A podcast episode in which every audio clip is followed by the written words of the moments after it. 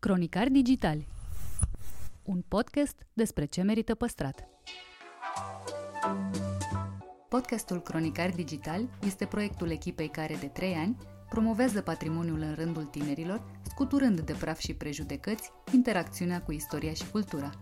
Între heritage și cool, invitații, vedete, influenceri și experți vorbesc despre propriile preocupări și pasiuni, ne dezvăluie ce e important pentru ei și ar dori să transmită mai departe. Care este relația lor cu patrimoniul românesc și ce înțeleg prin patrimoniu personal. Pe chill și fan, ca între prieteni. Moderatorii podcastului sunt Cristian Șimonca, adică blogul Otravă, jurnalista de cursă lungă Diana Popescu și Cosmin Dragomir, istoric culinar.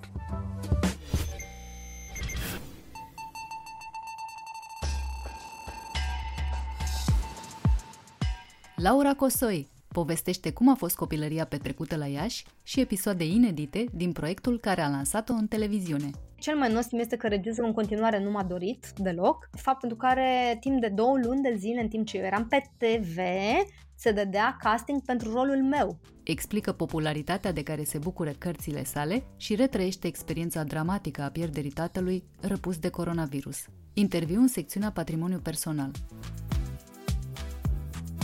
S-a născut la Iași, copilăria și-a petrecut-o în Ardeal, la Brașov, uh, dar și la Vatra Dornei. Aici au uh, urcat-o părinții pentru prima oară pe schiuri, la 3 ani, avea schiuri pitic și salopetă galbenă cu fermoară pe un picior. Aici uh, colindau mascați, aici și aniversa ziua de naștere pe 2 ianuarie, iar mătușa Tantica îi pregătea de fiecare dată tort de mere, preferatul ei. La Vatra Dornei și-a petrecut vacanța de vară, sala de biliard, în parc, alături de roacări, fredonând Andri Popa. Și-a dorit să se plimbe în acest an cu rulota și să aibă în continuare grijă de natură și de tot ce o înconjoară. Bună și îți mulțumesc mult de tot că ai acceptat să-ți răpești din timpul tău foarte, foarte prețios. Vă mulțumesc, mulțumesc de invitație. Da, adevărul este că în, în perioada asta nu prea am răspuns afirmativ invitațiilor, dar iată că mă bucur că ne-am potrivit noi și cei drept Întotdeauna mi-a făcut plăcere să vorbesc cu tine și de ce nu să ne și înregistrăm.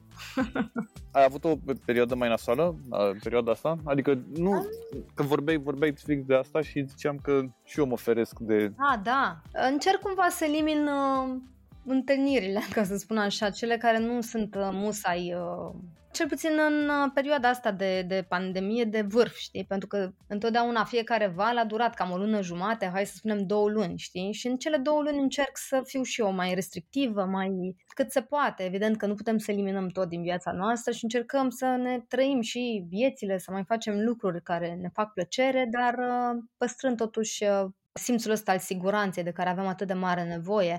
Au fost momente când am fost foarte, foarte panicată și am și spus uh, la un moment dat că am trăit niște momente de anxietate destul de tulburi.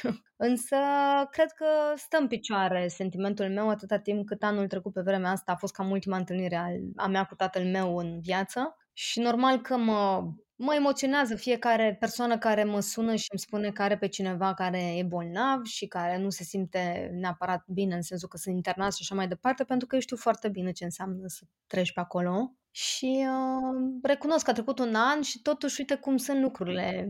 Parcă nu, nu am reușit să facem niciun fel de progres în așa fel încât să putem să respirăm cât de cât ușurați și să nu mai avem așa emoții în ceea ce îi privește pe cei dragi până la urmă. Dar cum a fost episodul cu tatăl tău? Șocant, îți dai seama, a fost un episod foarte... Cumva ne, nu știu, a fiind diabetic, tot timpul am avut emoții în ceea ce îl privește să nu facă COVID, iar când a făcut COVID, părea simptomatic, știi? Și de aici a fost uh, marea, marele șoc, că părea că îl doar un pic capul, că simte așa că parcă îl doare în gât, n-a făcut febră, a fost așa după o săptămână, știi, în care simțea că e răcit. Ca apoi la 10 zile să nu mai fie deloc. Na, ce să spun, îți găsești, uh, îți găsești cumva sensul și te gândești că, da, evident că dacă nu făcea COVID, probabil că trăia și astăzi și dacă nu exista COVID-ul și iată că despre toate lucrurile astea vorbeam eu cu el când uh, îi spuneam că trebuie să țină regim, că trebuie să aibă grijă de el, că nu mă refeream că na, mor de diabet, ci că Ești mai vulnerabil. Ești mult mai vulnerabil, exact, da. Și um, mi-a fost foarte greu, da, mi-a fost foarte greu. Și a fost, uh, nici n-am povestit uh, episodul uh, în detaliu pentru că e foarte greu de, de, de conceput.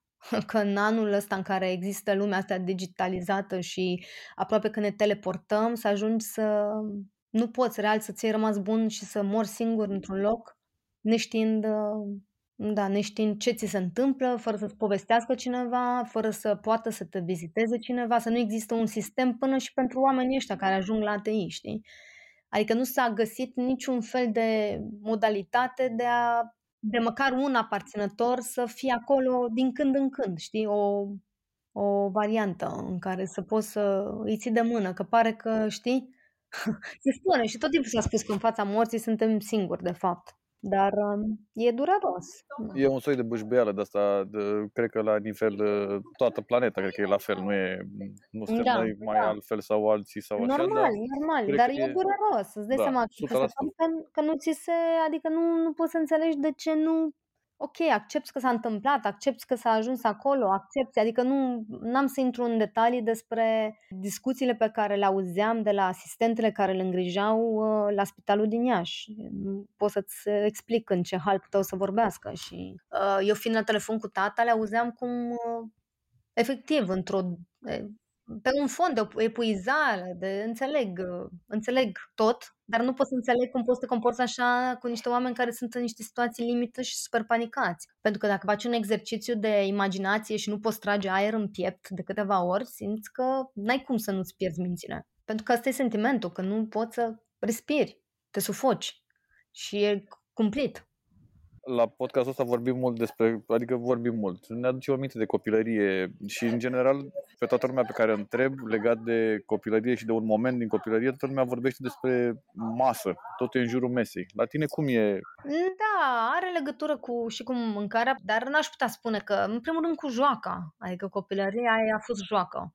Joaca în grădină, joaca de-a jocurile olimpice, cu făină și cu improvizații uh, legat de, de standardul acela pe care puneai covoarele la uscat, cu verișoara mea și cu sora mea. Noi stăteam la curte, în Iași, în Copou, uh, aveam livadă, pădure, izvor, uh, așa am copilărit cu un peisaj superb în mijlocul naturii. Copii care nu aveam televizoare și tehnologie de niciun fel, evident, auzeam numai pianul și muzica pe care bunica mea o cânta. Uh, mi-amintesc de concertele pe care le făceam, de sărbările pe care le dădeam în familie și făceam câteva pentru că strângeam bani, vindeam bilete. Și uh, au fost momente foarte frumoase și am avut o copilărie și nu, nu, nu-ți neg că ieri mă gândeam la copilăria mea versus copilăria fetelor mele și mă gândeam dacă nu și ele vor simți la fel, indiferent că sunt timpuri feri, uh, diferite total de ce am trăit eu, dacă de fapt uh, nu e un numitor comun această copilărie a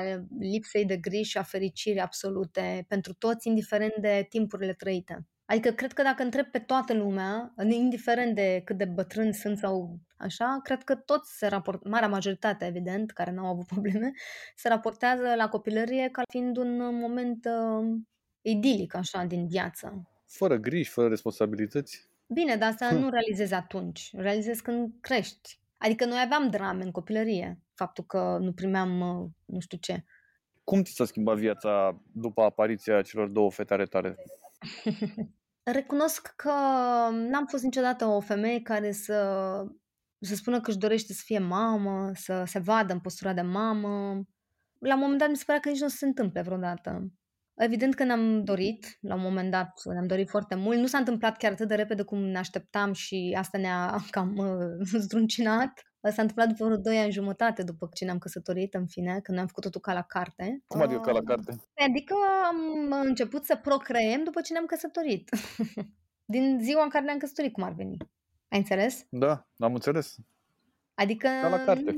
Ca la carte, exact ca la carte. Deci, na. Numai că nu chiar totul ca la carte, adică ok, am îmbrăcat o rochie albă, dar nu era chiar așa, doar că în ceea ce ne, ne privea familia cu copii, am dorit să, na, să ne căsătorim întâi și apoi să vină pe lume, dar vezi că Dumnezeu are alte planuri și nu se întâmplă cum vrei, când vrei. Dar s-a întâmplat și asta e, asta e marele miracol din viața noastră, că ne-am bucurat extraordinar de tare și ne-am dorit-o foarte mult pe Rita, dar la fel de mult uh, mi-am dorit-o și pe Vera și uh, cumva simt că sunt într-un echilibru absolut complet ca familie, însă mai, uh, ne mai dorim copii. Adică asta spun uh, cât se poate de deschis, pentru că um, cred că dacă vorbesc despre asta, se va și întâmpla. Cumva transmit mesajul în univers și se întâmplă. Sunt lucruri pe care nu mi le-am imaginat că le voi face. Nu sunt un om răbdător, nu am, uh, nu știu, nu am răbdare, sunt poate și un pic mai comodă, îmi place să am rutina mea, dar evident că nu mai e vorba despre asta. Am multă răbdare, pot să renunț oricând la orice, dacă îmi cere Rita să stau cu ea și să fac lucruri cu ea. Deci nu mi se pare niciodată greu să mă duc să, nu știu, să o pun pe wc de 100 de ori sau să-i dau de 100 de ori să nu știu ce-mi cere sau nu există lucru care să mi se pare greu de făcut pentru ele. Evident, doar că Rita cere mai mult. Acum verei anticipez eu nevoile și nu-mi cere ea. Dar ă, asta mă surprinde cel mai mult la mine. Am răbdare multă cu, cu ele și asta nu, nu aveam înainte. Adică mă, când mă uitam la alte mame, mă gândeam, bai, ce-o fi cu femeile astea? Da, nu mă puteam vedea în ipostază. Da, ți se pare, dincolo de tot ce ai făcut tu pe plan profesional, ți se pare cea mai mare realizare, nu? Eram la un spectacol, un musical, uh, un musical absolut senzațional, care Uh, m-a făcut un pic uh, să mă gândesc că ce mult mi-ar, mi-ar plăcea să am în momentul ăsta un proiect așa, știi, care să fie cumva un vârf de, nu știu, de să fac ceva memorabil, de fapt, profesional. Și tot atunci a venit gândul celălalt în care am stat, m-am întrebat dacă vreodată va mai exista vreun proiect profesional care să poată să se poată compara cu ce simt în rol de mamă și de, de relație cu fetele și de, de familie și nu cred că poate să fie ceva mai mare de atât. Clar, uh, toate proiectele pe care le fac sunt, uh, îmi sunt foarte dragi, sunt, uh, probabil că vor fi proiecte poate și mai importante decât au fost până acum, mai mari, mai nu știu, mai complexe, să mă pună mai mult în valoare decât au făcut-o cele de până acum. Însă eu, în deplinătatea mea de femeie, mă simt mamă, adică acolo mă simt în în apogeu. Dar există, de exemplu, pentru actorii care apar, na, în fine, tu ai fost foarte cunoscută în perioada în care da. apare la televizor.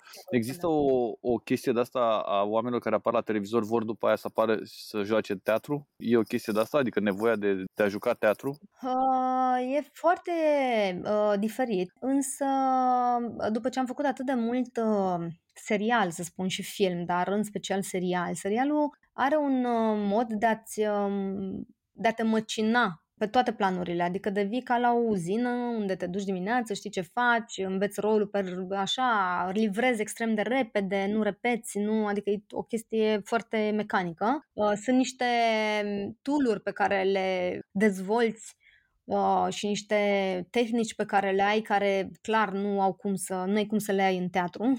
mă refer la seriale, da? Apoi uh, vine filmul care e complet diferit, pentru că la film trebuie să repeți și, ok, poți să tragi, evident, de mai multe ori, însă trebuie să te încarci. Eu, făcând serial, mă încărcam la prima, a doua scenă partenerul meu care a făcut teatru sau în fine făcea mai mult film să încărca la 10 scenă, știi? Pentru că el repeta. Eu știam că la serial trebuie să dai din prima, știi? Adică nu prea aveai mare șansă să repeți. Și apoi a venit teatru, care teatru este o repetiție și fiecare spe- spectacol este one shot și e adrenalină foarte mare. Deci uh, pentru mine spectacolul este întâlnirea asta cu, cu publicul nu se poate compara, să știi, cu, cu ce simți în film. Însă recunosc că făcând mai mult teatru în perioada asta, pentru că se fac mai puține filme, mi este doar evident și de film, pentru că nu s-a mai, adică n-am jucat într-un lung metraj la începutul verii și acum lucrez, în, sunt în preproducție pentru un alt lung metraj care va fi cu siguranță ceva special, poate cine știe va fi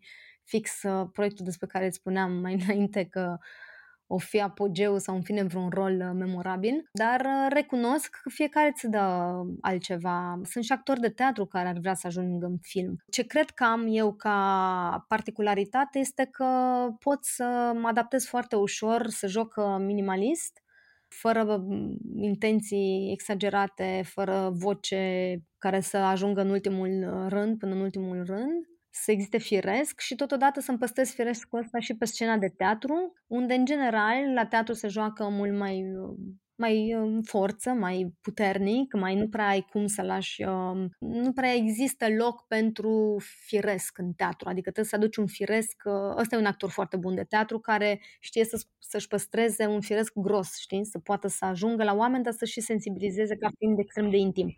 Știi că mai e discuția aia, că sunt unii care sunt te- ești prea teatral, știi? Teatral nu e apărat de bine, adică...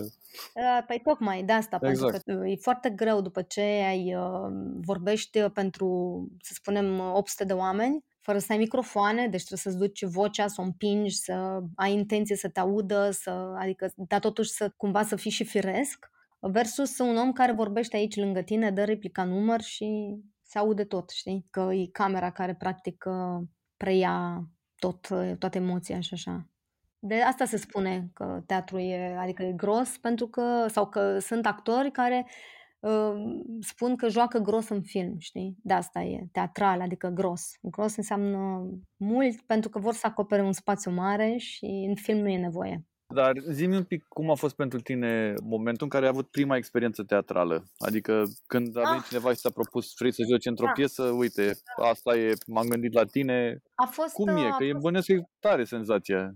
Evident, pentru că important e să aibă cineva încredere în tine, ă, dar ă, s-a întâmplat să joc la Palatul Copiilor, care este foarte mare. Și acolo am jucat prima oară, îți dai seama a fost copleșitor și toate repetițiile și uh, știu că tot timpul mă gândeam dacă voi putea, dacă mă pierd, știi, dacă, cum faci pe scenă, că e publicul acolo și te-ai uitat replica și efectiv nu știi cum, adică la film nu prea se întâmplă asta și dacă se întâmplă, te salvezi. Ei bine, nu ai cum să faci asta în teatru. În teatru trebuie să știi să te scoți de fiecare dată. Dar cum a fost pentru tine experiența la Bloc, care a fost un serial care a avut foarte mare succes? Mă uitam da. că în continuare a, deci de mia oară dat da. în reluare pe uh, Pro-cinema. Pro-cinema, da hai să zic cum a fost. În primul rând că eu nu am fost, nu eram actriță, în fine nu-mi doream neapărat să joc, nu mă interesa, dar exista uh, Talentivity, o agenție de casting, unde eu eram înscrisă pentru că Andreea Tănăsescu era prietenă cu mama anyway și m-am înscris acolo. Și am un dat mi-a zis că eu eram la mare și mi-a zis că să faci un casting pentru un serial, să vin la București. Și eu nu știam, că eu nu mă uitam la televizor, nu aveam televizor, adică aveam, dar nu, chiar nu mă uitam și zic, ok, hai să mă duc să dau o probă. Și când să dau proba, erau foarte, foarte multe fete, am primit niște foi așa în față și știu că scria Nea Popa, Adina și Roxana, iar eu neavând niciun fel de experiență, habar n-aveam dacă să citesc și numele sau adică eram extrem, extrem de, de stângace. Motiv pentru care în momentul în care am intrat pe ușa acolo m-am și blocat, având un trag de cameră, pentru că sunt, am trag de cameră. Nu mă simt bine în fața camerei, de fapt, adică nu mă simt bine în fața camerei vorbind, uh, nu știu cum să zic, uh, despre mine sau așa, eu nu, dar uh, interpretând uh, n-am nicio problemă. Adică dacă ești tu ai o da, problemă, dacă nu ești tu, e, intri da, într-un personaj da, și e mult mai ușor? Da, da, eu n-am nicio problemă să vorbesc că, că sunt un rol și acolo pot să spun orice, mă simt acoperită. Dacă vorbesc eu, am emoții. Mi se pare mai greu de dus. Așa, și uh, când m-au văzut tăia de seama, s-a uitat la mine, vai, săraca fată, ei n-aveau de gând să-și ia vreo începătoare nici într-un caz, pentru că deja serialul mergea de un an. Au zis, ok, bun, uh, să se ducă la ea acasă. Și eu m-am dus la Andreea și am zis, uite, n-am luat, oricum, zic, am avut super emoții, nu știam nici cum mă cheamă, deci nu, a fost uh, super, uh, nu, nu mi-a plăcut. În fine, și a zis, nu există așa ceva, tu ești făcută să faci film, deci nu se poate, tu ești, uh, ești carismatică, ești plină de viață, ești tonică, ai tot ce trebuie, ești frumoasă, zice, nu, nu există, gata, trebuie să... Și asta cu mine să mă învețe să dau textul ăla, știi, cu foile alea. Și seara m-a dus iar, m-a împins, zice, te duci iar la casting. Și evident că m-am dus seara și m-am și îmbrăcat altfel, mi-am pus o rochiță cu tocuri, numai că înainte să intru pe ușă, mi-am pus un hanorac pe mine, că mi se părea că sunt cam despuiat așa în partea de sus. Și ajung acolo în față, uite regizorul la mine și zice, dar tu așa ai venit îmbrăcată? Zic, da.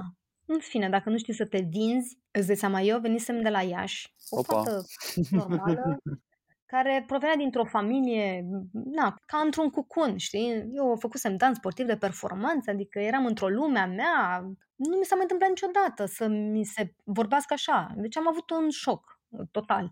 În fine, am dat proba, mi-au zis că din păcate nu se poate, nu știu ce și zice Andreea Tănăsescu că asta este, da, dacă tot pleci la Iași, hai cu mine la Buftea, că se filmează James the First și că Irina Dinescu, fata lui Dinescu, zice joacă acolo, eu impresariez pe ea și oricum am de discutat ceva cu un producător, așa că hai și tu cu mine. Bun. Și m-am dus acolo și tocmai se încheiaseră filmările pentru Modigliani. Doamne, și că am intrat pe platou de filmare de la Modigliani și am văzut strada franceză și decorurile și nu, am zis nu se poate, doamne, asta este o lume în care eu trebuie să trăiesc, deci aici trebuie să, nu, nu știu cum fac, dar îmi doresc foarte mult să fac asta. Și mă duc pe holuri, acolo la Irina, unde se machia, că era de epocă, filmul de epocă, și ea se machia și punea așa, Andrei a plecat să se vadă cu producătorul, eu am rămas pe holuri pe acolo și vine un tip la mine, un englezoi, și mă întreabă, zice, tu ce faci? Zic, uite, am, zic, am venit cu prietena mea și, a, zice, Irina, e prietena ta, zice, dar tu n-ai vrea să joci în filmul ăsta? Și zic că în filmul James the First, zice, da. Am crezut că n-am înțeles bine, știi, că era cu dialect așa, foarte british. Zic, ba da, și zice, păi hai să facem o probă de costum și zice, o să te încadrezi în curtea franceză, o să ai un, o să dau un text pentru că o să ai o scenă cu James the First, că fiind bronzată de la mare, nu puteam să fiu în curtea engleză, trebuia în cea franceză, deci te, îți dai seama. Anyway. Și am început să mă duc să probez costumul și mi-am perfect cu ce eram îmbrăcată și corsetul și aia și rochia lungă de epocă și nu, deci eram într-un și mă sună Andreea, zice, hai să plecăm. Păi nu, zic, stai puțin, că eu sunt, uh, zic, eu uh, nu știu cum uh, să spun, dar eu tocmai fac o probă de costum. Adică, păi zic că eu am primit un rol într-un film. A, da? Da. Și acum era cu producătorul ăla acolo la povești, a zis lui, zice, bă, zice, tip asta, zice, cu care am venit eu, copila asta de la Iași, zice, ce film turnați aici? Că se pare că a primit un rol. Și ăla zice, James, zice, dar cine e asta pe care ai adus-o?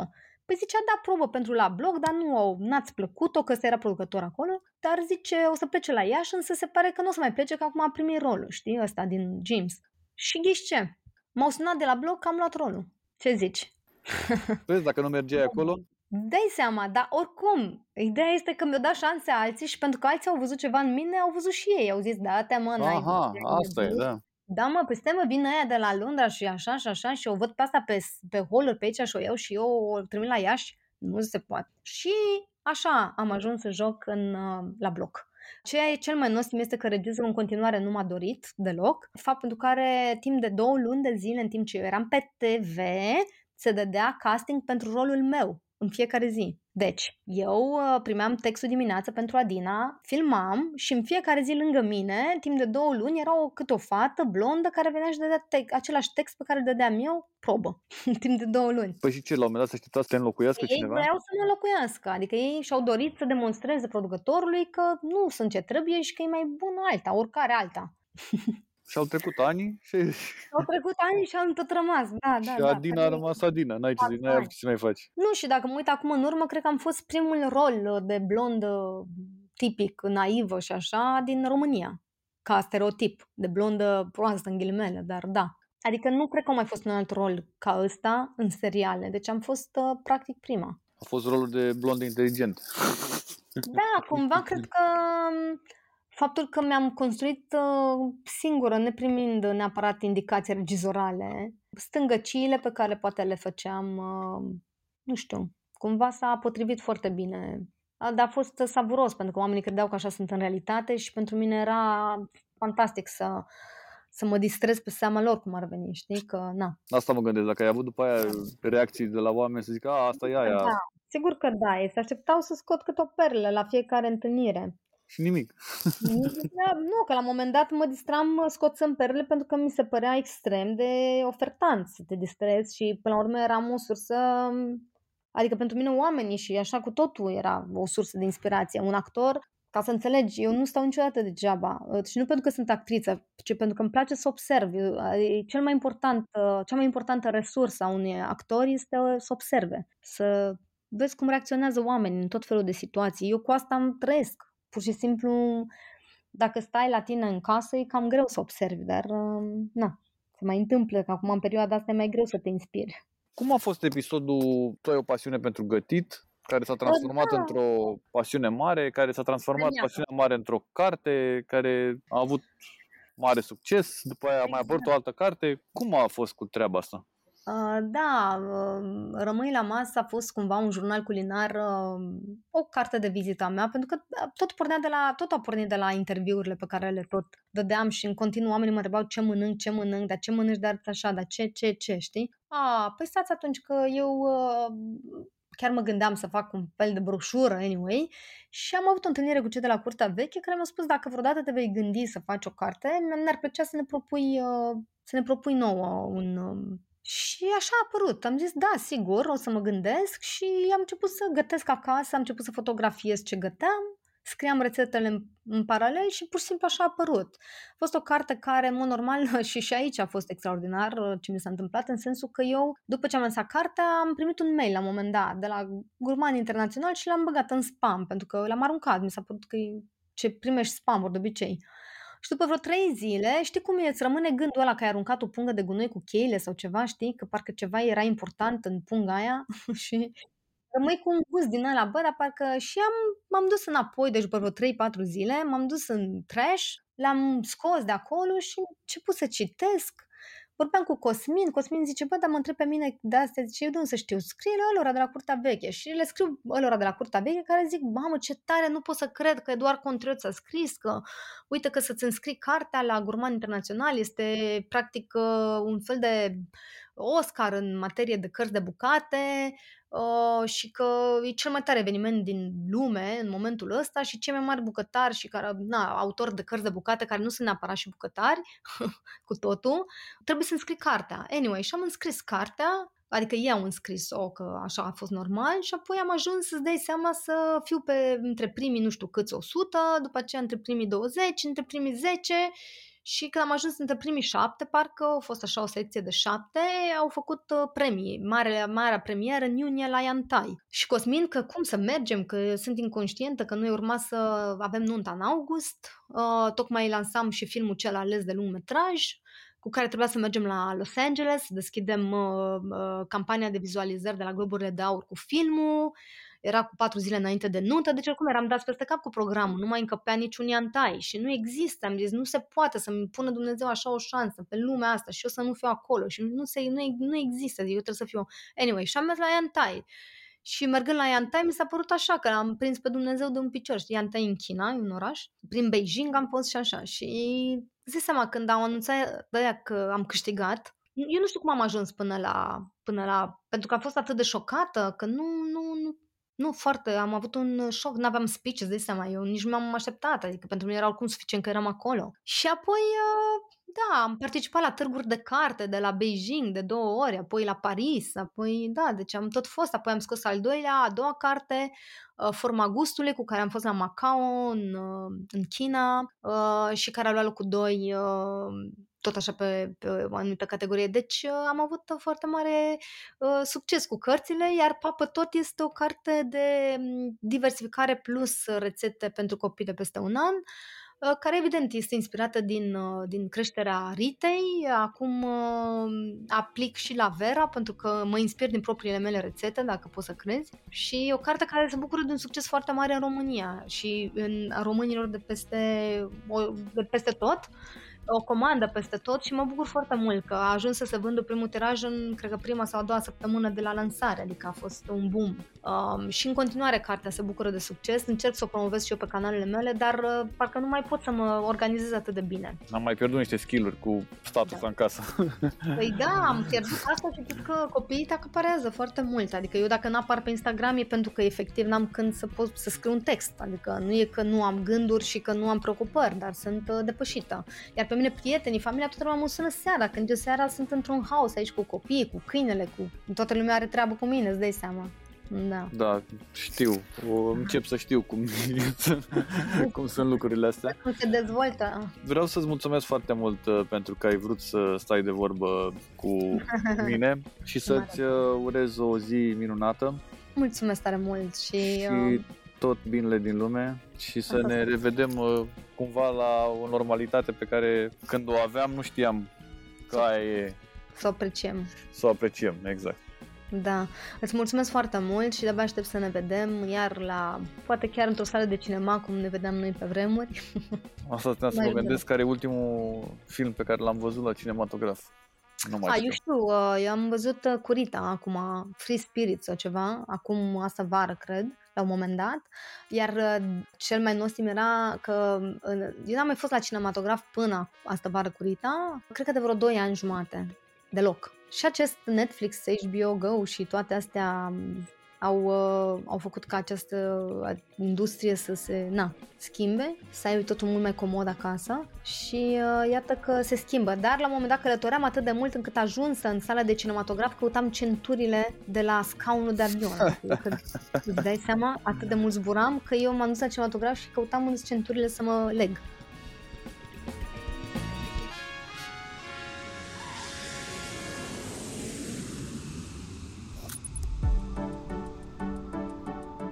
Cronicari Digitali, un podcast despre ce merită păstrat, este susținut de Telecom România Mobile. Partenerul nostru crede în importanța fiecărei povești și în puterea tehnologiei de a ne reconecta la emoție.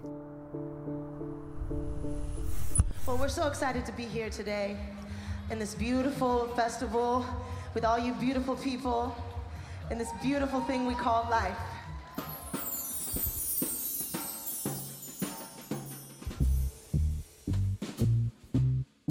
Alin Vaida dezvăluie cum s-a reinventat festivalul Jazz in the Park în pandemie și de ce preferă evenimentele muzicale mici celor cu zeci de mii de spectatori. Explică de ce are jobul perfect și cum contabilizează succesul dincolo de bani. Eu mă simt onorat și simt că e un lux și o mică aroganță faptul că la mine o zi de lucru poate să fie haide să vorbesc cu niște artiști sau hai să ne gândim uh, ce expoziție aducem anul ăsta în festival sau hai să facem o vizită pe teren și să vedem unde punem scenele. Interviu în secțiunea Patrimoniu Cultural. Salutare Alin, bun venit la Cronicari Digitali. Salutare și mulțumesc de invitație! Aș vrea să te întreb un pic despre începuturile acestui eveniment. S-a născut dintr-un soi de patriotism local. Prea se întâmplau toate festivalurile la București. Festivalul a început, uh, adică primele gânduri despre, despre festival le-am avut undeva pe final de 2011, iar el, uh, prima lui ediție a avut loc în 2013, deci a durat destul de mult până gândurile se transforme în realitate. Pe de o parte, eu îmi doream foarte mult să încep o carieră în evenimente, îmi dădeam seama că asta îmi doresc să fac și îmi doream proiectul, uh, proiectul meu personal. După aceea, îmi doream foarte mult să lucrez cu fratele meu, am un frate mai mare care este pianist și cumva noi ca și domenii profesionale suntem destul de complementari și avem nevoie unul de celălalt și îmi doream cumva un festival uh, bazat pe ce, pe ce trăia el anume. El fiind un pianist de muzică clasică, întotdeauna încercam să facem ceva inovativ, să facem ceva care să, să ducă muzica clasică altfel către oameni, nu în modul, hai să zicem, un pic scorțos în care suntem obișnuiți și acum. Și așa a venit ideea cu hai să ducem ceva elitist uh, sau o muzică mai elitistă într-un spațiu public, într-un spațiu relaxant, prietenos pentru toată lumea, cum ar fi Parcul Central. Așa am ajuns la Parcul Central. Și, desigur, uh, a contat foarte mult, a contat foarte mult ce s-a întâmplat atunci, anume noi până la urmă din muzică clasică am ajuns spre jazz și am scris un proiect, un proiect drăguț gândit pentru Parcul Central din oraș, care până atunci nu mai fusese niciodată folosit la evenimente. Era și proaspăt renovat, ne-am gândit că e o ocazie bună și am depus proiectul la, la primărie, cumva spre aprobare și primul răspuns pe care l-am primit a fost un, un refuz, un refuz așa, o stare mai conservatoare în ideea în care autoritățile se temeau că publicul va strica parcul. Cumva, adevărul Acel că... veșnic nu călcați iarba. Acel veșnic nu călcați iarba. Acum mai încerc să mă pun și în pielea lor, pentru că până atunci cel mai mult ce se întâmpla la Cluj, așa ca și eveniment open air, erau clasicele festivaluri de bere, de pe platoul sporturilor, unde cu toți avem în minte imaginea cu mizeria de după și probabil dacă s-au gândit că asta se va întâmpla și în Parcul Central, era de înțeles de ce nu vor să-l dea. Bine, lumea se mai aduna și la TIF în condiții rezonabile și fără să lase în urmă niște tsunamiuri de peturi și de ambalaje și de alte cele, adică... Pă... Da, asta e, asta e clar, dar noi în momentele acelea, noi în momentele acelea cumva am devenit mai degrabă niște avocați ai comunității, fără ca aceștia să știe, fără ca oamenii să știe că noi de fapt le luăm apărarea uh, și am făcut un eveniment, până la urmă, asta am vrut să zic, că autoritățile, deși au încercat să protejeze spațiul, până la urmă au văzut potențialul evenimentului și ne-am dat mâna și am făcut un eveniment împreună foarte bun. Și cumva noi niciodată n-am anunțat, n-am pus presiune pe oameni atunci, aveți grijă de mizerie și așa, nu a fost asta verbalizată către ei. Dar oamenii au văzut un alt fel de eveniment atunci, încă prima ediție a fost, uh, dacă îi să o analizăm la rece, așa, după 10 ani, a fost uh, nasoală tare. adică noi nu aveam experiența, nu aveam experiența pe care o avem acum, să zic tehnic vorbind, festivalul nu era grozav organizat, aveam prea puține baruri, scene micuțe, nici noi nu ne-am gândit câtă lume o să vină în prima zi, iar după aceea în a doua zi a plouat de trebuie să întrerupem ziua, iar în a treia zi ne-a fost frică de ploaie, ne-am mutat într-un spațiu închis și nu ne-a mai plouat. Deci, Minunat. deci asta e la rece, dacă îi prezentăm în cuvinte puține ce s-a întâmplat.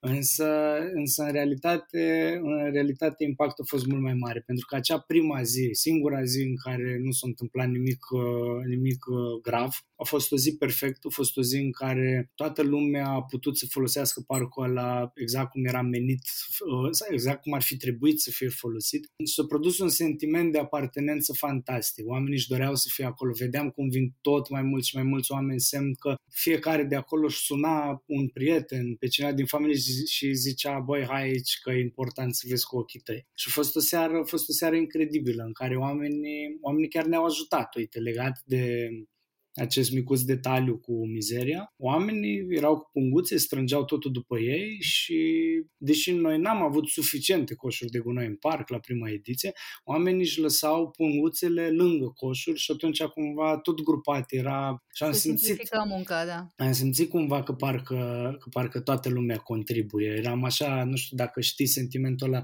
când face un prieten o masă mai mare acasă. Și da, el e gazda, el organizează, el pregătește da, tot, mai da, și tu niște pahare. Da, mai pui și tu mâna pe farfurie, o duci la chiuvetă, te mai servești singur cu un suc.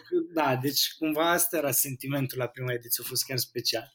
Uite, așa cum, uh, cum spuneai și tu mai devreme, uh, românii sunt obișnuiți de niște zeci de ani cu festivaluri ale berii, cu zilele orașului, cu tot felul de lucruri din astea pe care le primesc gratis. Și dacă nu mă înșel, prima ediție Jazz in the Park a fost gândită cu intrare liberă, tocmai ca să crească șansele ca lumea să participe la un eveniment despre care nu știa prea multe. Voiam să te întreb dacă în timpul ăsta a crescut apetitul românului pentru scos banii din buzunar ca să-și cumpere bilete. E un subiect foarte interesant.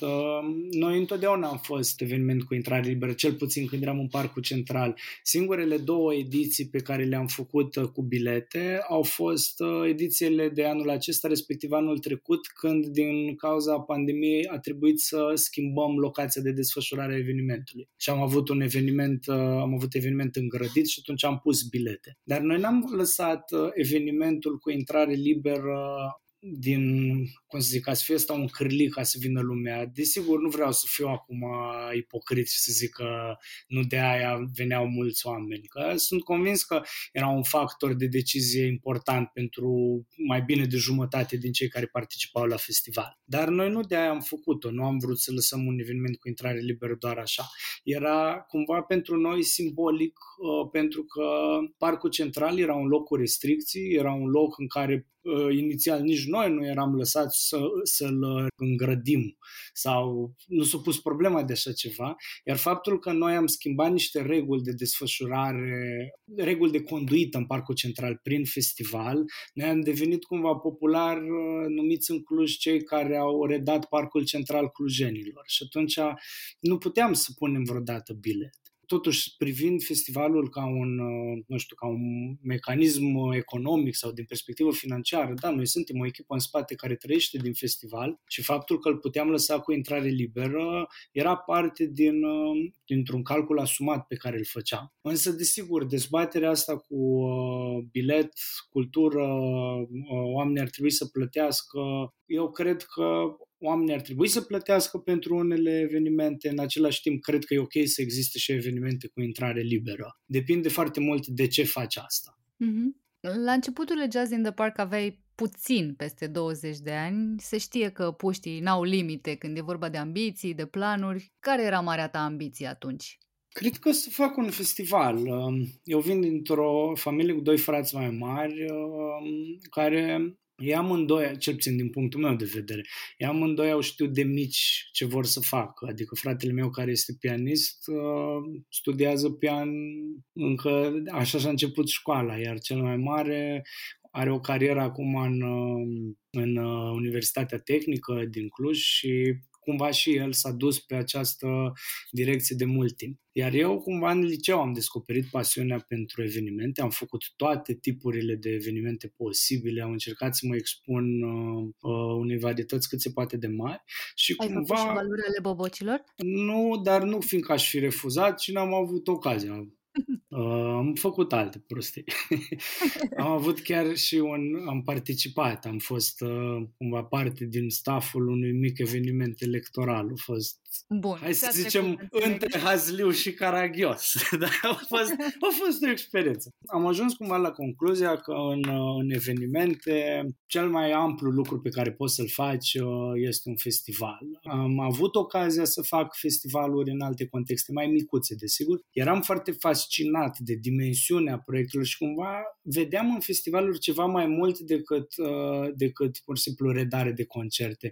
Adică e foarte diferit. Tu când faci un festival, ai o responsabilitate, uh, devii brusc o voce care transmite ceva, care transmite un mesaj nu doar celor care participă, ci tuturor celor cărora te expui.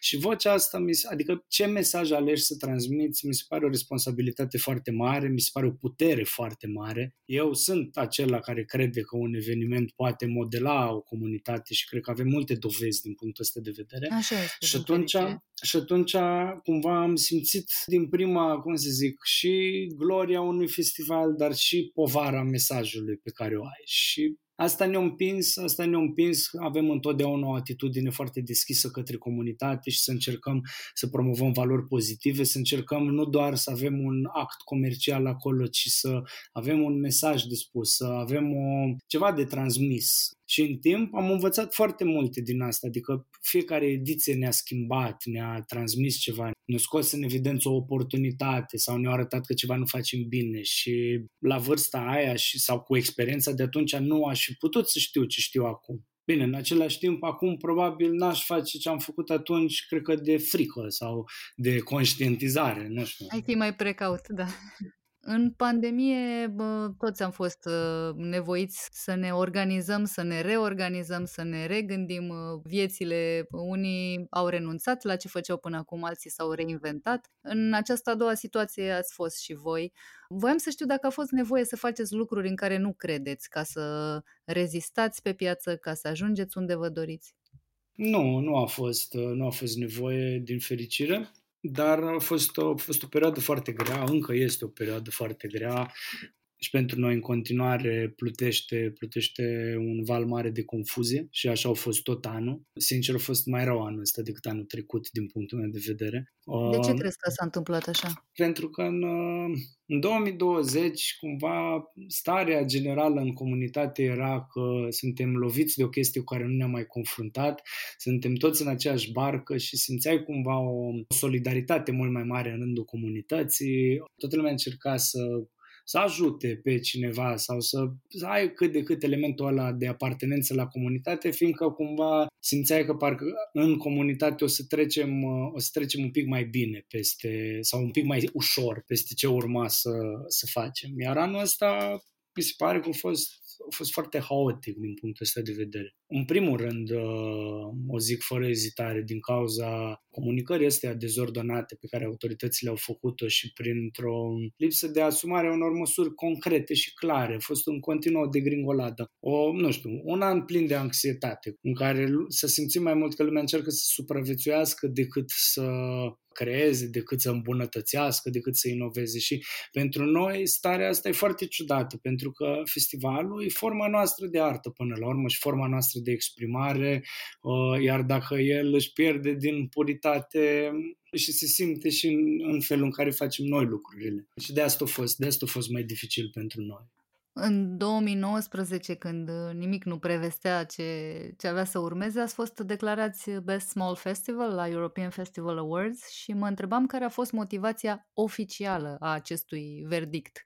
Așa că spune omul care vine la festival că este foarte tare acest festival, este una, dar dacă niște profesioniști uh, au, uh, au dat uh, acest premiu către voi, înseamnă că, da, s-au prins chiar și ei că faceți lucrurile bine. Cum au motivat uh, decizia? Uh, n-am primit neapărat o motivație, însă, bine, când câștigi nu faci contestație.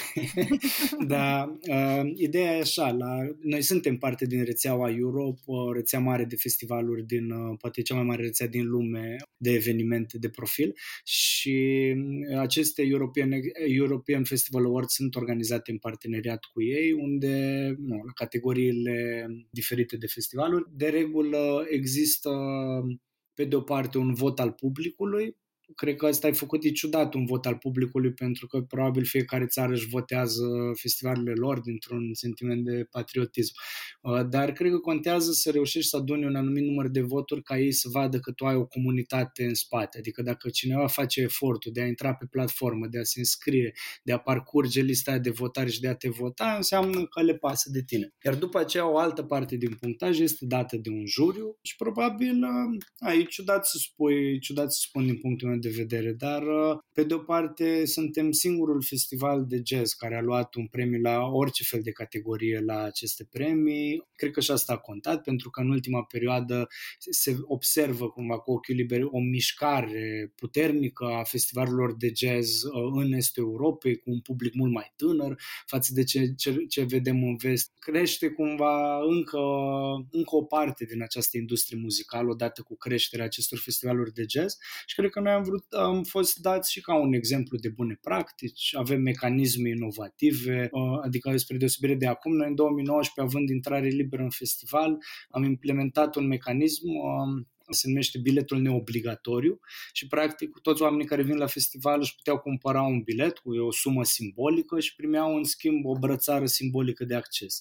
Dar banii aceștia noi nu-i, uh, noi nu-i foloseam pentru noi, nu-i foloseam în festival, ci finanțam cu ei alte proiecte comunitare din oraș. Deci cumva era o mișcare civică făcută de festival împreună cu publicul său și pe lângă asta, multe scene, un festival, ne-a ieșit foarte bine producția în 2019, evenimentul a arătat foarte bine, s-a scris mult de el și în presa internațională și cred că a fost, uh, nu știu cum zic, sportiv. Am avut un sezon perfect acel 2019. și v-ați și dorit mai mult victoria. Da, a fost um, a ieșit ce trebuie în 2019, a fost un an, poate cel mai bun an pentru noi din totdeauna. Eu vă țin pumnii să urmeze și alți ani foarte buni.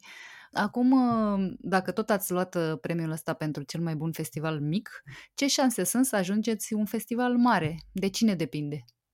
În general, categoriile astea sunt uh, în funcție de capacitatea locației de eveniment. Din punctul meu de vedere, noi suntem un festival mare, adică noi în 2019 am avut 107.000 uh, vizitatori pentru că, na, având acces liber, la noi un flux mare de oameni care pot să treacă prin parc să vină, iar noi am contorizat, am contorizat 107.000 de vizitatori. Asta e foarte mult, e pe departe cel mai mare festival de jazz ca și număr de participanți din România, fără să zic asta ca fiind ceva bun sau rău, ci doar zic. Uh, respectiv e unul din cele mai mari festivaluri de muzică din România, punct. Da? Toată chestia asta cu mare e relativă, pentru că ce am învățat din timp, în timp cu Jazz in the Park este să pe undeva simt și îmi doresc și o migrație către comunități mai mici, către evenimente mai mici, în care poți să pui un pic mai mult accent uh, pe anumite detalii, poți să ajungi să, să cunoști oamenii. Adică Jazz in the Park este un festival mare și atunci noi foarte multe aspecte din el trebuie să le judecăm uh, din punct de vedere cantitativ. De la număr de scene ca să acomodeze toți oamenii care ne pot veni pe zi, la baruri, la cantitățile de materiale pe care trebuie să le producem. Deci el are aspectul ăsta cantitativ. Și când faci un eveniment de talia asta, nu mai recunoști oamenii, nu mai, nu știu, ești, e, un, e un pic mai robotizat, își pierde un pic din farmec. Adică așa are părți bune și rele fiecare aspect. În schimb, noi am avut ocazia sub brandul nostru să naștem și alte proiecte mai micuțe sau să facem concerte punctuale uh, de jazz și nu numai, în care nu mai ai mii sau zeci de mii de participanți, ai sute de participanți. La unele chiar am avut zeci. Ajungi să-i vezi pe oamenii aia la față, uh, ajungi poate să-i cunoști, să-i întâmpini la ușă, să le strângi mâna, să primești un feedback. Mi se pare foarte frumoasă interacțiunea asta cu publicul. Uh, și sincer să fiu, eu acum, după toată experiența asta cu Jazz in the Park, îmi doresc ca Jazz in the Park să fie în continuare ce este și pe lângă el să apărem cu proiecte noi, uh, cu proiecte care nu-și propun să facă ce face Jazz in the Park, nu trebuie să repetăm chestia asta, ci să completăm mai degrabă. Și atunci portofoliul nostru de proiecte să aibă tot ce ne dorim de fapt, să aibă și partea mai intimă, să aibă și partea mai mare pentru toată lumea, inclusivă. Dar asta e un echilibru frumos. Să fim mai mari, sincer, nu știu dacă îmi doresc să fim mai mari. Da, se pierd anumite lucruri la care tu ții și uh, pe care tu încerci acum să le regăsești dezvoltându-te în, uh, în anii ăștia. Ai spus că e foarte important ce mesaj le transmiți uh, oamenilor care vin la evenimentul pe care îl organizezi și chiar și celor care ajung doar tangențial să aibă legătură cu el. Până la urmă, care e mesajul pe care îl transmite Jazz in the Park? nu știu, dacă e să-l, dacă, adică nu știu, bineînțeles că știu, nu știu să formulez.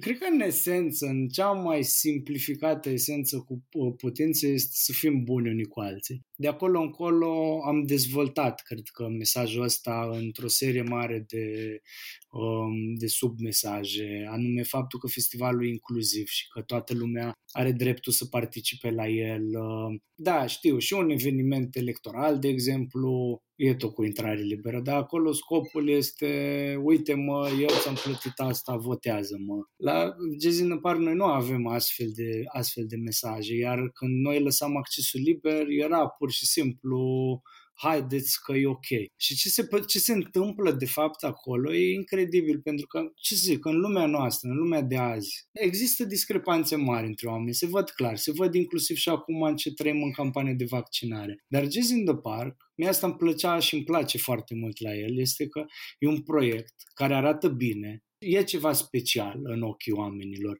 dar nu trebuie să ai o anumită sumă de bani ca să vii acolo, pentru că nici măcar nu ești obligat să-ți cumperi berea de la noi. Poți să vii cu o sticlă de bere sau cu o sticlă de apă la tine, intri gratis și stai în același loc în care poate cineva o și făcut o donație și o-și cumpăra lucruri de la bar de vreo 2-300 de lei, dar în momentul ăla fiecare, fiecare e acolo egal și nimănui nu-i pasă cine ești, câți bani ai, ce faci, ci toată lumea acolo unită să se bucure de același lucru. Și astea, din păcate, nu sunt stări pe care le trăiești uh, foarte des în viață, ci mai degrabă le simți, simți tot mai multe stări în care se observă diferențele și ajungi poate chiar și tu în anumite contexte să te simți categorisit. Eu personal m-am simțit și nu odată. Ca să nu mai vorbim de, de muzica și de experiența pe care o ai acolo, sunt până la urmă concerte și artiști și proiecte pe care nu le vezi în mod normal pe parcursul anului și te simți un pic special. Atât tot.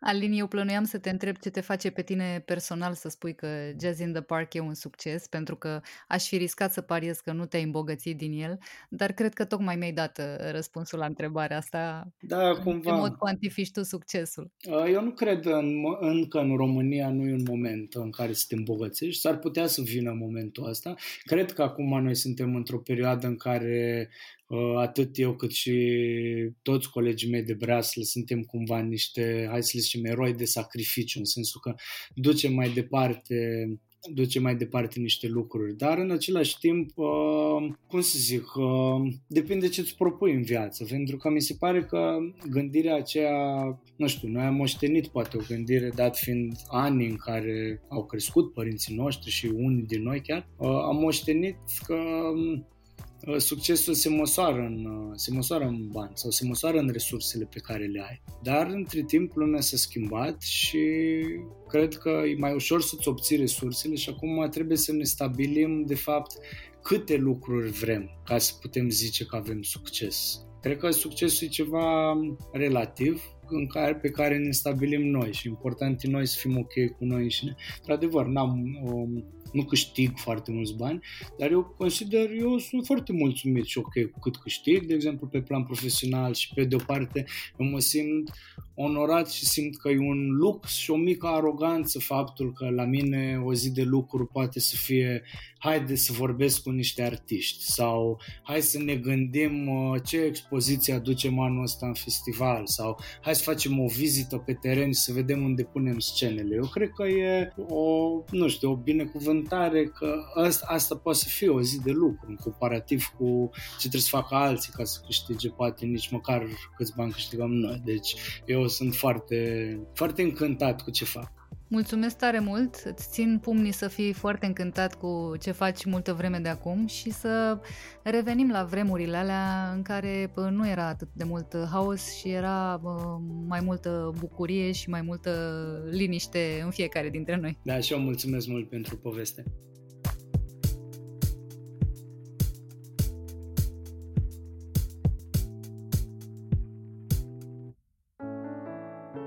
Rubrica Patrimoniu Cultural este susținută de Raiffeisen Art Project Stagiune Virtuală, platforma de mecenat cultural care de 20 de ani facilitează accesul la manifestări culturale și creații artistice valoroase,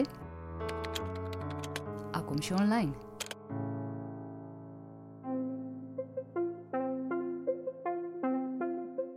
Marco Favino își amintește cum a descoperit România la minus 10 grade Celsius și analizează modul în care totalitarismul a influențat bucătăria noastră. În plus, ne învață că în gastronomia italiană, a combina carbohidrații nu e deloc un lucru neobișnuit. Deci la noi se spune si fa la scarpeta, face la scarpeta. Ce înseamnă? Să iei bucățica de pâine și să ștergi bine, bine farfurie și să mănânci din sosul ăla. Este un ritual. Știi, spune, chiar mi-a plăcut uh, pastea pe care a făcut, stai să fac și eu scarpeta, că nu mi-a fost de ajuns să, să termin cu paste. Interviu în cadrul rubricii Mâncarea e cultură.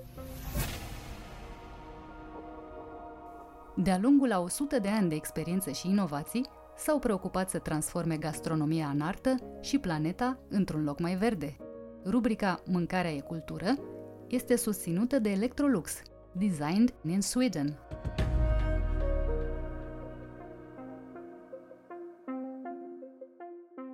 Salut uh, șef, salut Marco, îți mulțumesc mult că ai acceptat invitația noastră la Cronicari, Cronicari Digitali, la Mâncarea e cultură. Marco, tu ai o poveste interesantă. Tu ești italian, strămutat aici în România și, dacă îmi dau voie, foarte îndrăgostit de mâncarea românească. Cum s-a întâmplat toată povestea asta? În primul rând, vă mulțumesc pentru invitație și chiar da, așa cum ai spus tu, sunt îndrăgostit de România și de mâncare românească. Pentru mine a fost uh, primul impact cu România acum 10 ani. Uh, încă eram mic copil, aproape, adolescent și eu venind din sud Italia, de, din Puglia, lângă Bari, uh, acolo era soare și frumos, era tot în perioada Crăciunului și am plecat cu avion uh, la 20 de grade, 20 și ceva de grade de la Bari. Și cu mâncarea aia noastră de pește lejeră, cu verdețuri, paste, așa și am ajuns uh, la Timișoara, erau cred că minus 10 grade și cu o farfurie de sarmale pusă pe masă. Îți dai seama că bar nu aveam uh, ce era acolo, ce se întâmpla și pentru mine a fost în primul rând un șoc cultural, adică să vezi că în aceeași timp, la o oră distanță de avion de tine, se întâmplă total altceva. Și apoi am descoperit niște gusturi care oricum sunt destul de distant de gusturile cu care am crescut eu. La noi basa bucătăriei este mm, carbohidratul, nu? paste și se folosesc multe verdețuri. Primul impactul meu, înainte să încep să cercetez și eu ce înseamnă gastronomia romanească. Primul impactul meu cu gastronomia romanească a fost asta cu proteină și cu grasime și cu muraturile și cu tehnicile astea mai arhaice de a procesa mâncare, care era total diferit. Uh, și atunci acolo mi s-a pornit o curiozitate și am început să merg cât mai adânc în cercetarea mea despre gastronomia romanească și să văd nu doar care sunt uh, diferențele, la un moment dat și care sunt uh, chestiile care sunt în comun, atât în gastronomia romanească cât și în aia italianească. Uh, uite, că vreau să ajung și acolo. Sunt o groază de lucruri care ne despart, dar care sunt lucrurile care ne unesc. La început, dacă te uiți așa, zici, n-au nicio legătură. Știi? Pentru că, oricum, mai ales dacă vorbesc de bucătăria italianească din sud Italiei și ajung și aici la conceptul ăsta de regionalism. Dacă vorbim de bucătăria din sud Italia, la, la noi bucătăria este destul de e, expres. Se face foarte rapid. Nu ai pregătirile care durează mult de ce? Este un climat atât de, de diferit față de România, e foarte cald, n-ai timp să stai să coși mult și atunci toate pregătirile la noi sunt foarte rapide și exprese. Când în schimb în România avem preparatele care au nevoie de timp mai lungi de a găti. Dacă ne gândim la mâncare de bază italianească, paste se face în 10 uh, minute maxim. Dacă ne gândim la mâncare de bază românească, care este ciorbă, nu chiar poți să faci o ciorbă bună în 10 minute și nici nu ți este bine dacă faci două porții. Deci e total diferit. Dacă privești din punctul ăsta de vedere, zici, n-au nimic în comun. Până când nu începi să sapi și să înțelegi că de fapt ce se întâmplă la masă uh, este că toată istoria și personală și a poporului și toate influențe se pun acolo pe farfurie. Și atunci, în momentul în care începi să privești bucătărie și gastronomia uh, împreună cu antropologia și îți dai seama că există niște influențe care vin, vin dintr-o bucătărie care mie îmi place să numesc bucătăria mediteraneană europeană că e o singură bucătărie care după aia cu poporul, poporul mediteranean uh, s-a mișcat uh, în toată zona de Mare Mediteraneană și până în Balcan și până în România. Aici este ultimul tarăm de gastronomia asta mediteraneană, să zicem așa. Și atunci acolo găsim, sigur, ce ne unește sunt influențele, influențele care nu sunt influențele turcești sau otomane, sunt influențe mediteraneane, da? Adică tot ceea ce s-a întâmplat cu popoarele care locuiau acum câteva mii de ani în basinul mediteranean. Și sigur asta ne unește.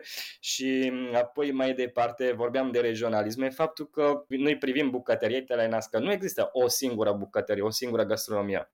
Gastronomia italianească este făcută de diferite gastronomie regionale. Și aici ajungem și la gastronomia romanească, ce am văzut eu, ce am Uh, constatat că este o, o similaritate foarte importantă este faptul că și bucătăria uh, românească pleacă tot de la regionalism, cea autentică, cea adevărată, cea din păcate pierdută și dacă vreau să discutăm și de ce din punctul meu de vedere s-a pierdut, dar uh, faptul că vorbim de o bucătărie regională, asta sigur o găsim și în bucătăria italianească și în bucătăria românească. Păi, hai să vorbim exact de ce s-a pierdut, de ce s-a pierdut, că e un subiect care ne este comun nou în mai toate episoadele, uh, acele mâncăruri ale bunicilor uh, care sunt fabuloase, uh, le ducem dorul cu toții, dar parcă nu le mai facem. Da, nu le mai facem sau nu mai știm de ele, că să le faci trebuie să și știi de, de mâncarea respectivă.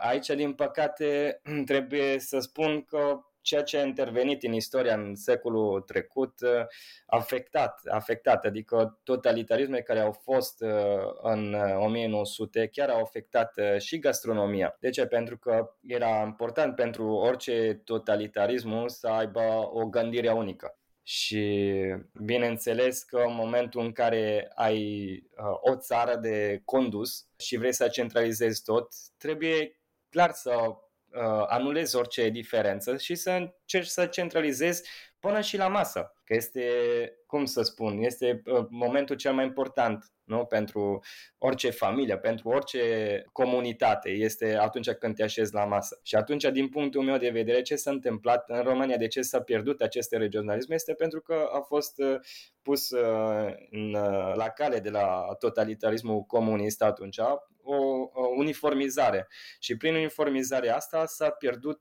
s-au pierdut multe regionalisme. Ceea ce s-a încercat să se facă și în Italia, de altfel, în perioada fascistă. Doar că la noi în Italia a durat 20 de ani și la un moment dat rezistența aia care exista și la masă, după caderea regimului fascist, a revenit la suprafață.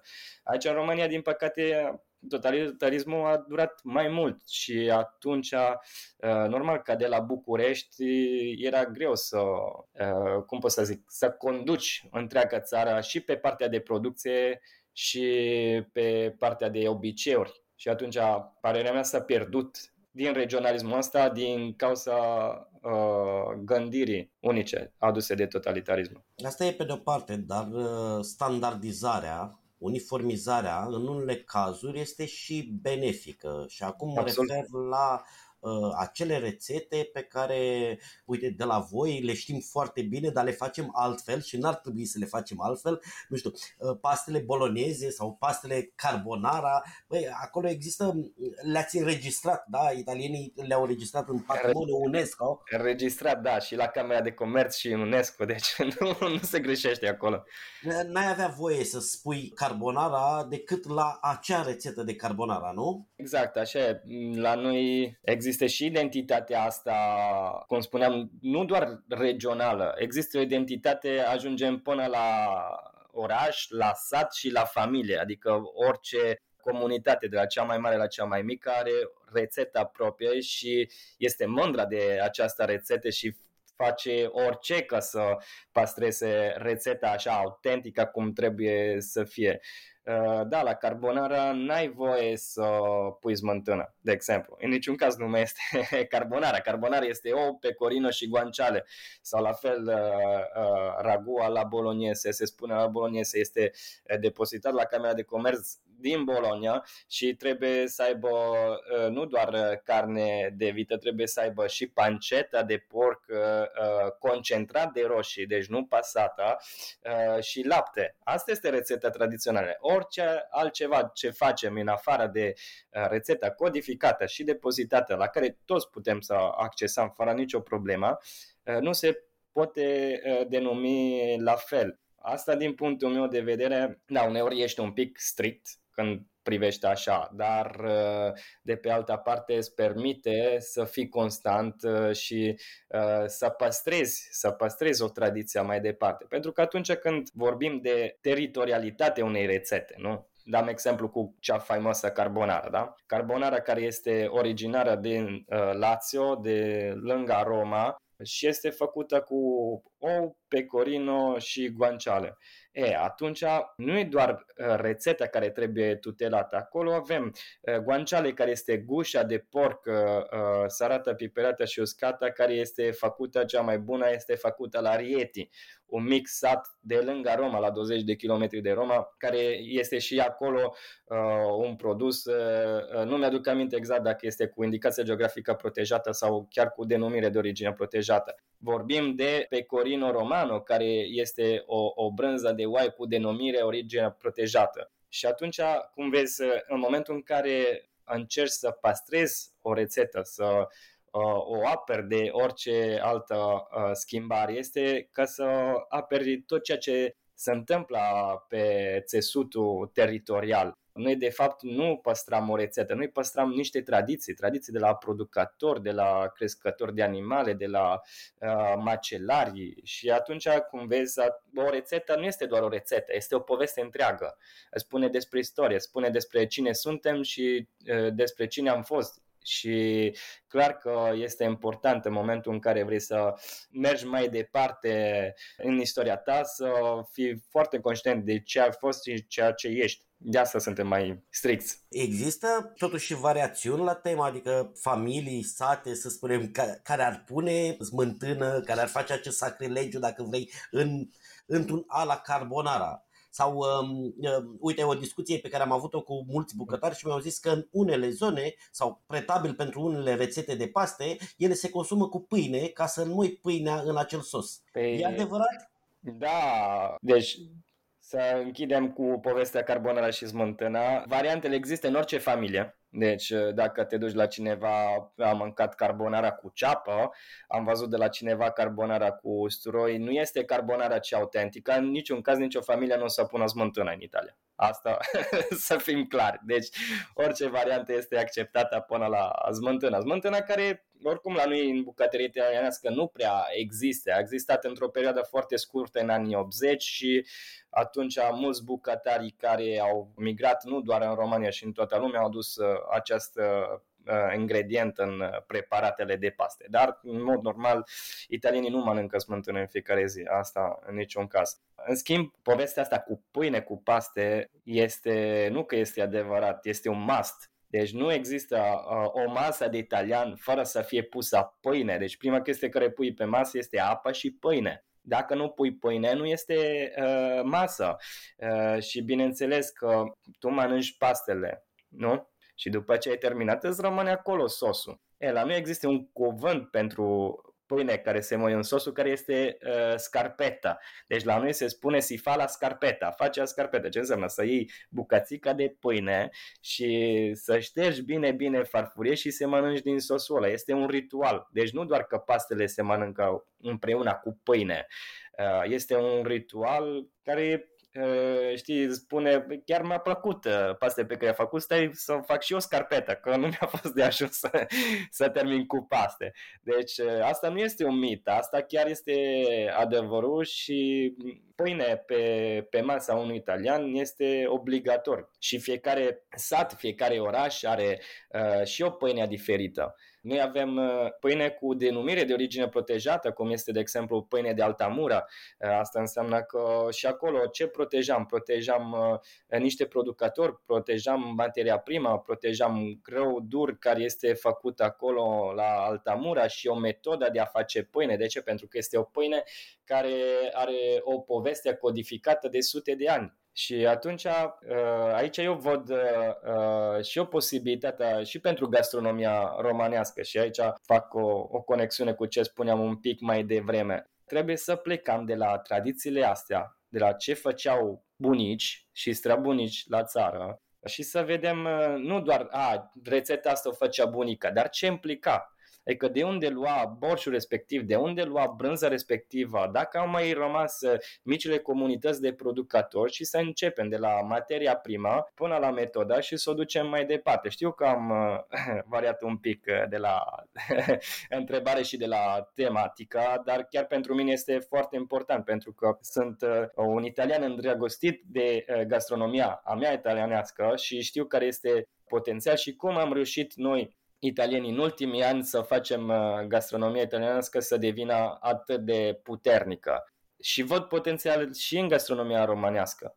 Și italienii și români sunt uh, două popoare de migranți. Noi migram foarte mult. Gastronomia italianească s-a răspândit în toată lumea pentru că italienii au fost uh, peste tot. Deci noi am inventat diaspora înaintea românilor. Așa că există și o posibilitate pentru români să devină puternic și influenți din punct de vedere gastronomic în toată lumea. Doar trebuie să fim conștienți că noi avem și aici în România o tradiție gastronomică și avem niște povești frumoase care merită să le povestim. Uh, uite, tu ai folosit uh, frecvent un termen în discuția noastră de câteva minute de până acum, de care nouă românilor ne e cam rușine așa, adică gastronomie românească când îi întreb pe români, pe majoritatea lor, o să spună, doamne, stai un pic că nu avem, că toate sunt luate de la alții, că de la turci, că de la ruși, că de la italieni, că de la francezi, că de la unguri, că de la tătari. E, cum vezi tu, există gastronomie românească? Adică trebuie să ne fie rușine, trebuie să învățăm, trebuie să ne fălim cu povestea asta? Pe atâta timp uh, cât uh, mâncam, înseamnă că există o gastronomie, dacă mă întreb pe mine. Deci, absolut există. Mâncam în România, nu luam avionul să mergem în Italia sau în Turcia ca să mâncam, deci mâncam în București, la Buzău, la Iași, unde vrei tu și mâncam în România și există o gastronomie românească. Cum ziceam înainte, dacă o luam așa pe influențe, o să ne dăm seama la un moment dat că există o singură bucătărie în uh, zona asta mediteraneană până la Urali, până în zona anatolică, să zicem, pe partea asta de, de Asia Centrală. și până la ruși pe partea de, de, de Asia mai spre nord. Și acolo dacă stăm și ne uităm, asta e teoria mea, uh, și vedem și care au fost uh, mișcări de popoare, migrații și uh, ce s-a întâmplat, chiar ne dăm seama că nu are rost să vorbim de bucătăria italianească, nu are rost să vorbim de Turcia, nu are vreau să vorbim de absolut nimic. Gastronomia este făcută în momentul în care o gospodină ia o rețetă, ia ingrediente pe care le are acolo în jurul ei și realizează rețeta respectivă. În momentul ăla s-a născut gastronomia locală din zona respectivă. Și ce fac, ce face gastronomia românească să fie gastronomia românească, indiferent de rețetă sau influență, sunt uh, materiile prime. Uh, eu tot insist pe materia primă pentru că Asta este ceea ce definește un profil uh, aromatic, gustul, în farfurie. Uh, deci nu doar metoda. Metoda se poate împrumuta de la alții și adapta. Îți fac un exemplu. Noi italienii suntem îndrăgostiți de parmigiana, de, de melanțane, da? de vinete. Uh, acest preparat uh, foarte bun de vinete cu brânza și sos de roșii făcut așa în straturi care vine din Sicilia. Parmigiana are și la nivel uh, etimologic, este important să intrăm și un pic în etimologie, are o origine mai nedefinită. Unii spun că vine din uh, arabă și înseamnă ceva făcut în straturi. Altcineva spune, în schimb, că originea cuvântului este franțuzesc. Sigur este că există și la arab și patlician, cum știm, care este tot un preparat de vinetă cu roșii și brânza și așa, sună foarte, eh, cum pot să spun, eh, similar cu parmigiana. Între parmigiana și patlician e foarte eh, similar sunetul. Dar, sigur, nimeni nu poate să spună în Italia, nu să spună niciodată, a, dacă parmigiana nu este a noastră, e adusă de turci sau de arabi. Înțelegi ce zic? Sau la fel, cușcuș în Sicilia de pește, nimeni nu o să spună că e marocan, chiar dacă vine din partea aia. Sau, uite, mai există sarmale și la noi în nord Italia, în Piemonte, lângă Franța, se face caponet, care este o, o chiftea de diferite mezeluri și carne învelită în varza. Dar nimeni nu poate să spună acolo, în nu o să spună nimeni în Piemonte ca sarmalele alea sunt turcești.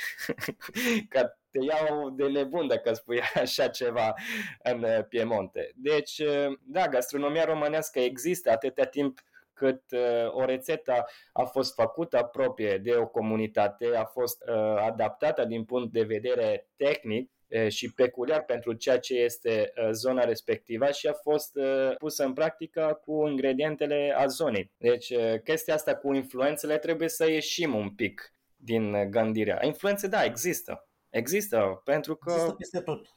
Există peste tot, pentru că popoarele s-au plimbat peste tot. Uh, și poporul român, dacă îl luăm așa, nu există un popor român sau poporul italian, nu există un popor italian. Deci și noi suntem uh, toți cu toți un mix etnic de cultură și din punct de vedere antropologic cum poți să definești tu un italian sau un român? Care este diferența? Păi faptul că s-au născut acolo, au trăit într-un fel, au mâncat într-un fel, au gândit într-un fel. Deci locul în care se realizează rețeta respectivă ne definește ca și gastronomia a locului, parerea mea. Am vorbit într-un episod anterior cu prietenul nostru comun, cu Gabi Gorgan, despre cucina povera, uh-huh. despre bucătăria săracului, săracă dacă vrei, care a ajuns brand de țară în Italia. Nouă parcă ne e rușine așa cu urzicile noastre. Da, păcat. Ce să zic? Păcat pentru că acolo există potențial. Eu îți dau un exemplu acum istoric. Strabunica mea era bucătăreasă la o familie nobilară din sud Italiei și ea gătea pentru familia respectivă toate feluri de rețete, avea cărți de bucate din Franța și făcea rețete astea, să zicem, curman sau cum se spune aici în România, interbelice, din perioada aia, da? Împrumutate din Franța. E, și cu tot ceea ce rămânea sau ce se mai găsea prin câmp sau cu animale pe care ei creșteau în curte, după aia avea și o familie a ei de hranit. Și atunci există clar în același timp două bucătării. Bucătăria boierească, să zicem așa, la noi în Italia, și cucina povera. Bucătăria cea de toate zile. și acolo, acolo chiar găsim o definiție regională, o definiție locală. Acolo putem să realizăm aceste rețete doar cu ingredientele din zona respectivă. Este o bucătărie de subsistență. Este o bucătărie care ne-a permis ca și poporul să trecem uh, și noi de cele două mari război. Este o bucătărie care ne-a permis să ne adaptăm uh, în fiecare zonă în mod diferit. La noi bucătărie este pe bază de, mai ales uh, bucătăria asta cu cina povera, este pe bază de cereale, leguminoase, verdețuri și conserve. Când vorbim de conserve de pește, da? conserve de pește din sud Italia, tu zici, te, atunci când te gândești la sud Italia, zici, a, acolo e pește mult, e mare, e frumos, e soare, da, asta pe molul mării. Dar în zonele interioare, de exemplu, nu exista, nu ajungea pește proaspăt și atunci în zonele montane și din sud Italia se folosea bacalao. Da, bacalao care este cod care este supus un uh, proces de uh, sărare și uscare și după aia era transportat din Portugalia și prin spanioli, că noi am avut și influența asta spaniolă în sud Italia și acolo era declinată în toate feluri, uh, cu cartofi, cu mazline, cu un fel de uh, ceapa verde, sponzali care se face la noi uh, și era bucătere de subsistență. Nu, nu este rușine pentru că noi am crescut cu așa ceva. Pentru că după aia bunicile noastre care au ieșit din război și au supraviețuit cu aceste mâncăruri prin război, ne-au făcut și nouă. Și pentru noi există tot timpul amintirea asta atavică de la, de la casa bunicii. Atunci când vorbim de cucina povera, de bucătăria asta de subsistență, vorbim și de, cum pot să spun, de conexiune emoțională pe care o avem cu aceasta. Și n-ai cum să-ți fie rușine de ceva pe care o iubești. Ți este rușine atunci când recun- nu vrei să recunoști. România, din păcate, din punctul meu de vedere, încă uh, trăiește printr-o adolescență a gastronomiei și am trăit uh, copilăria asta, să zicem, după, după Revoluție, da? Iartă-mă dacă uh, îmi permit să fac uh, acest uh, comparagon cu copilăria și adolescență. Adică am ieșit uh, din, din, din Revoluție și ni s-a deschis pe marile ecrane Eh, ce se întâmplă în Occident și în Vest și au fost niște ani în care s-a încercat eh, să se copieze și să se preia mai mult și atunci bucătăria aia de subsistență de la bunica eh, era sinonim de sărăcie, ceva ce nu vroiam să mai trăim aici în România, corect? E, și poate din cauza asta am vrut să-l dăm deoparte. Acum suntem într-o adolescență și suntem mai rebeli așa. Dar încet, încet văd că, din fericire, cu noua generație de uh, bucătari români uh, ajungem spre vârsta adultă și ne dăm seama că, de fapt, chiar dacă în copilăria noastră nu era tot așa perfect uh, și bogat, cum am vrut să fim în adolescență, dar era bun și avea gust de iubire, așa cum se spune la noi în dialect. În orașul meu, când ceva este bun, se spune că are gust de iubire, sa de amore. Deci asta nu, nu se spune este bun, se spune are gust de iubire. Și ar trebui și în România să ne întoarcem la acel gust, în afară de a cauta umami, saratul, dulce, acid, gras, tehnica, focul. Nu, hai să ne întoarcem să căutăm acel gust de iubire care doar bucătăria aia nu e cucina povera, e cea mai bogată, pentru că este bucătărie de suflet. Poate este povera, este săracă pentru că nu are multă carne și grasime, dar este foarte bogată din punct de vedere și nutrițional, dar mai ales din punct de vedere emoțional. O să ne întoarcem destul de repede acolo. Trei întrebări scurte. Uh, este pizza italienească sau nu este? Pizza este italianească. Cum să nu? Cine spune că pizza nu este italianească? Cuvântul pizza oricum uh, vine din uh, limba grecă, pita. Deci vorbim de un aluat din greu dospit dar uh, pizza este, nu este italianească, este napoletană. În primul rând să spunem că există două pizze autentice, margherita și marinara. În afară de asta, tot restul sunt variante, da? Variante, au fost adaptare. Uh, și pizza trebuie să fie uh, făcută într-un anumit uh, fel, cu o anumită făină, cu uh, roșii San Marzano și cu mozzarella fior di latte. Mă rog, e, și acolo este destul de codificată italienii din diaspora au adus pizza dincolo, pizza s-a transformat în altceva și după aia din America a ajuns în România. Din păcate, așa e, adică toate lanțuri mari care au adus pizza prima oară, au adus pizza din aia cu blat ăla mare, pufos, cu mult sos și acoperit de cașcaval. Abia acum, în ultimii ani, s-a dezvoltat niște pizzerie italienești cu pizza autentică, din aia napoletana, cu blat din ăla umflat și bun și maturat 72 de ore. Dar și acolo, uite, cum se mișcă oameni, cât de mult contează uh, antropologia atunci când vorbim de gastronomia. Deci tu gândește-te, noi suntem la o oră jumate sau două ore de avion de la Napoli, dacă să ajungă pizza aici în România, ar trebui să ajungă niște italieni în America și din America să vină aici mari lanțuri de pizza după Revoluție ca să se, se răspândească și aici pizza. În ceea ce privește tomatele, Mm. Atât voi cât și noi ne lăudăm cu tomate extraordinar de bune. Care sunt mai bune? Acum, da, întreb după părerea mea, nu, nu pot să spun. Deci, sunt diferite, sunt diferite. Acum, dacă vorbim de, de, de tomate și orice soi, important este să știm că orice soi este bun pentru a face un preparat diferit roșiile alea romanești bune de gradina, pline de carne, sunt foarte bune de mâncat salată, dar dacă vrei să faci o pasata din ele, nu te regăsești cu absolut nimic. O să ai ceva foarte acru și o pulpă fine cu mult apă. Deci de asta roșiile sunt foarte bune de toate, depinde cum le folosești.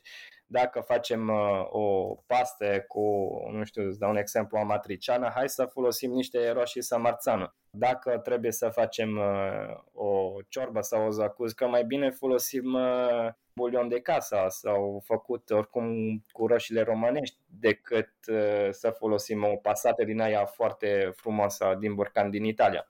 Ai menționat da. ciorbe. Știu că îți plac mult. Da. Care ar fi un top 3 ciorbe românești? Eu ador ciorbe și ciorbe, dacă mă întreb pe mine, sunt ceea ce definește prin antonomasia bucătărie românească regională ciorbele mele preferate. Oh, ca, sunt cam multe. Deci sigur îmi place ciorba de, de afumatură, cum se face în partea aia în ardeal cu niște tarhon și acrit eventual cu un pic de oțet după aia la masă. Iubesc borș, deci sigur în asta top 3 trebuie să punem borșul și părerea mea, borșul de pui de curte este unul dintre cei mai buni, poate cel mai simplu, dar cel mai bun. Și ce să zic, Cosmin, toate ciorbele și ciorba de burtă îmi place e, și ciorba de perișoare, cum să nu menționăm și pe ciorba de perișoare. Nu ți este suficient o viață întreagă, părerea mea, că să guști toate ciorbele. E, important ar fi să ne conștientizăm și să știm și ce se întâmplă în regiunea de lângă noi. Dacă suntem din Moldova, nu înseamnă că trebuie să credem toată viața noastră că ciorbele se cresc doar cu borș. Să în schimb, dacă venim din Ardeal, nu trebuie să ne gândim că dacă nu punem uțet și tarhonul, nu este ciorbă. Trebuie să fim un pic mai curioși și mai conștienți. Eu, la un moment dat, la școală am și predat cursul despre ciorbe. Am vrut să institui cursul despre ciorbe, eu italian fiind, pentru că mi se părea absurd că făceam cursul de paste și de gastronomie italiană și ajungeam până la curs de tehnică de suvid și când între întrebam la copiii mei, ca așa îi spun la elevii, la copiii mei, cum făcea bunica lor ciorba acasă, că să fac uh, așa o comparație, vedeam că lumea nu știa. Și am zis, opa, aici avem o mare problemă. Dacă viitori bucătari și bucătării șef din țara asta nu știu ce este o ciorba, înseamnă că cineva trebuie să îi spună. Vedeți că ciorba este ceea ce definește gastronomia românească și cu toate declinațiile ei. Prin surprinderea mea, erau niște oameni care erau acolo la un curs de bucătar și nu știau de existența de ciorba rădățeană sau de ce s-a inventat sau cum s-a inventat și de ce vine de la Rădăuț și toată legenda aia frumoasă cu gospodina care a vrut să facă ciorba de pui cu gust de burta în 73 pentru soțul ei și așa mai departe, știi? Să fim mai curioși, asta este, știi? Restul ciorbele sunt toate bune. Am promis că revenim și suntem la final. Am promis că uh, revin la partea de, de iubire, de mâncarea e sentimente, iubire. Noi avem o rubrică. This is excellent. Doamnelor și domnilor, Madlena Săptămânii. What is this?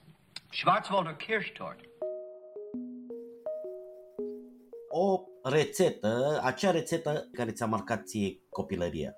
E o rețetă foarte simplă. E rețeta care definește pentru mine casa părintească. Atunci când uh, mi se face dor de casă, mă gândesc uh, fix la rețeta asta și sunt uh, strașinatii con lecime di rape. Deci strașinatii care sunt sau orechete. Sunt două feluri de paste foarte similare. Orechete care uh, sunt uh, făcute din uh, făina uh, albă și făina de grăuduri și apă, pur și simplu, și se întind așa cu cuțitul și se ră- răsucesc uh, pe degetul mare și vin așa cu o formă de orechiușe. De asta se spune orechete. Și aceste orechete se fac cu cime di rape. Cime di rape asta ce sunt? Este o varietate de frunze de napi care uh, cresc uh, la noi și sunt uh, ierburile care noi mâncam toată perioada de iarnă și sunt atât de important și din punct de vedere uh, simbolic, în așa fel încât și în masa, pe masa de ajunul Crăciunului trebuie să mănânci o farfurie de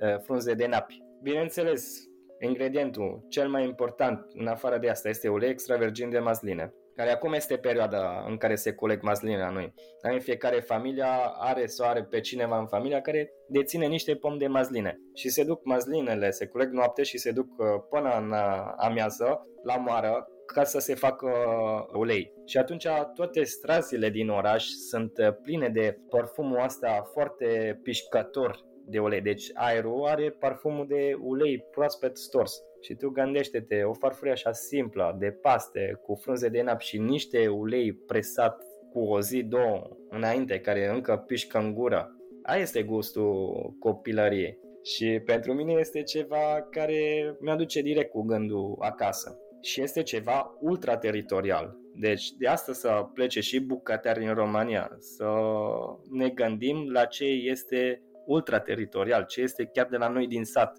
Și atunci poate o să avem și un viitor uh, cu gastronomia românească.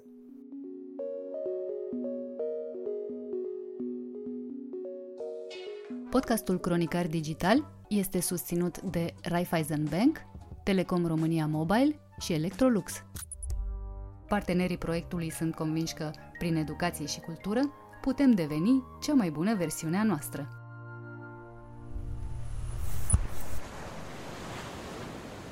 Cronicar Digital, un podcast despre ce merită păstrat.